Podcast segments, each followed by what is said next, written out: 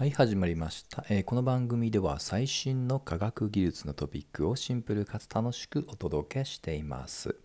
えー今日のテーマは太陽系最大級の衛星エウロパとガニメデと題してお届けをしたいと思います、えー結構 SF 好きの人には馴染みの衛星エウロパとガニメデ。太陽系の中で最も巨大な木星の周りを回る、え天体の代表的な2つです。はい、今日はこの2つについてお届けをしたいと思います。で、えーその前に、えー今年の特に、まあ、あの天文系の話題で注目されているのは、まあ、どちらかというと宇宙望遠鏡のジェームズ・ウェッブだと思います。えつい最近も、えーまあ、続々とねあの新しい映像を届けてくれるんですがついに太陽系外惑星の撮影にも成功しています。これは、えー歴史上初めてですね。はい、まあ、なのでねあのどうしてもこちらに話題が、まあ、寄りがちなんですがじゃあだからといって地上で設置された望遠鏡がいらなくなったわけではなくこれはこれで未だに活躍を続けています。でその中でもこれもあの最近、えーまあ、ニュースとして日本のメディアでも報道されたんですが、えーまあ、地上にある VLT タイプの、えー望遠鏡が、えー結構鮮明にまさに今日のタイトルの「エウロパとガニメデ」の画像を捉えた。はいというね、えーまあ、記事が写真とともに出ていました。私が見る、まあ、地上系の望遠鏡でいうと、どちらかというと、まあ、点とは言わないですけど、本当粒みたいなね、画像しか見れてなかったんですが、まあ、今回はそこの、えーていうのかな、そのまだら模様的なね、そういった模様までくっきりと見えるほど解像度が高いですと。で、これは VLT、これベリーラージテレスコープの略称ですが、この VLT というタイプが、まあ、地球上にいくつかあって、まあ、比較的、えまあ、巨大かつ有名なのが南米のチリに設置された、えものです。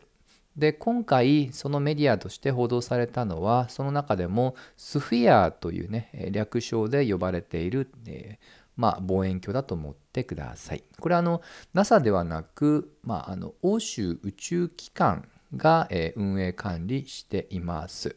だいたい4台ぐらいの、まあ、望遠鏡を、えーそれぞれ、まあ、干渉させることによって高い精度を誇っていくと。うん、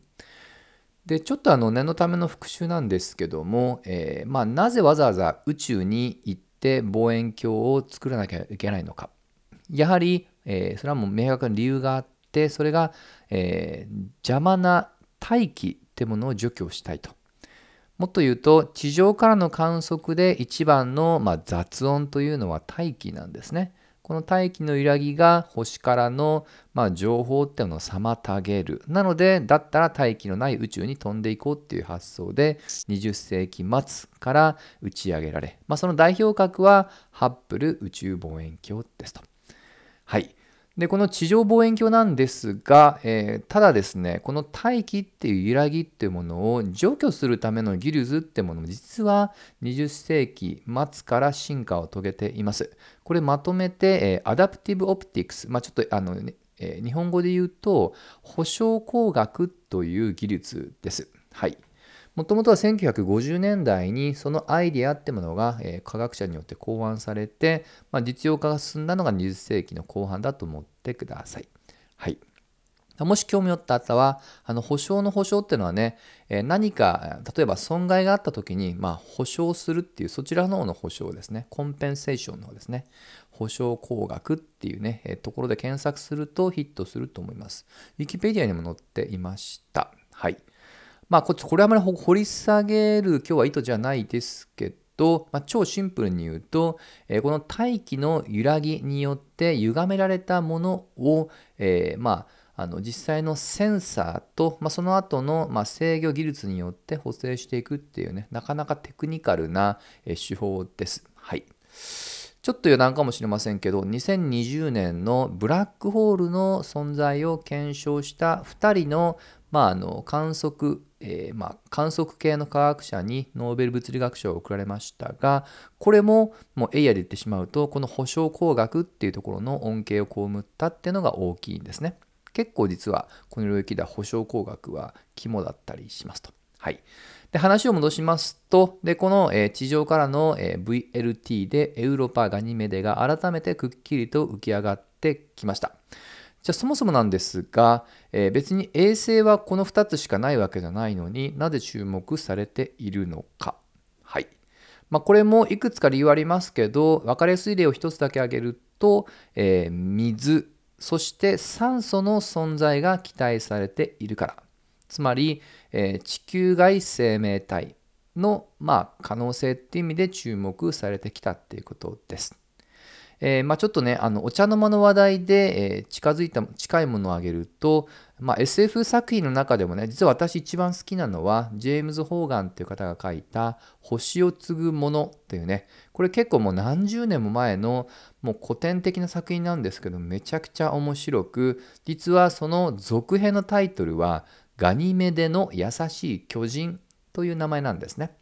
名前の通りテーマは、えー、木星のまあ、付近、まあ、木星の衛星のガニメデでの、まあ、出来事を記述しています。そこで、えー、まあ、地球外知的生命体との遭遇もします。まあ、これ以上はネタバレなので触れません。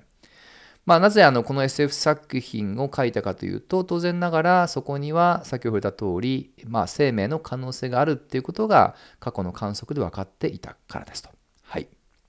であの水がありそうだってことは、えー、結構前から分かってきたんですけど、えー、この数年間でももうちょっとねあのそれを、えー、まあるとあるだけじゃなくてどのように存在するのかっていうね探査結果ってものもメディアでも、え結構散見されます。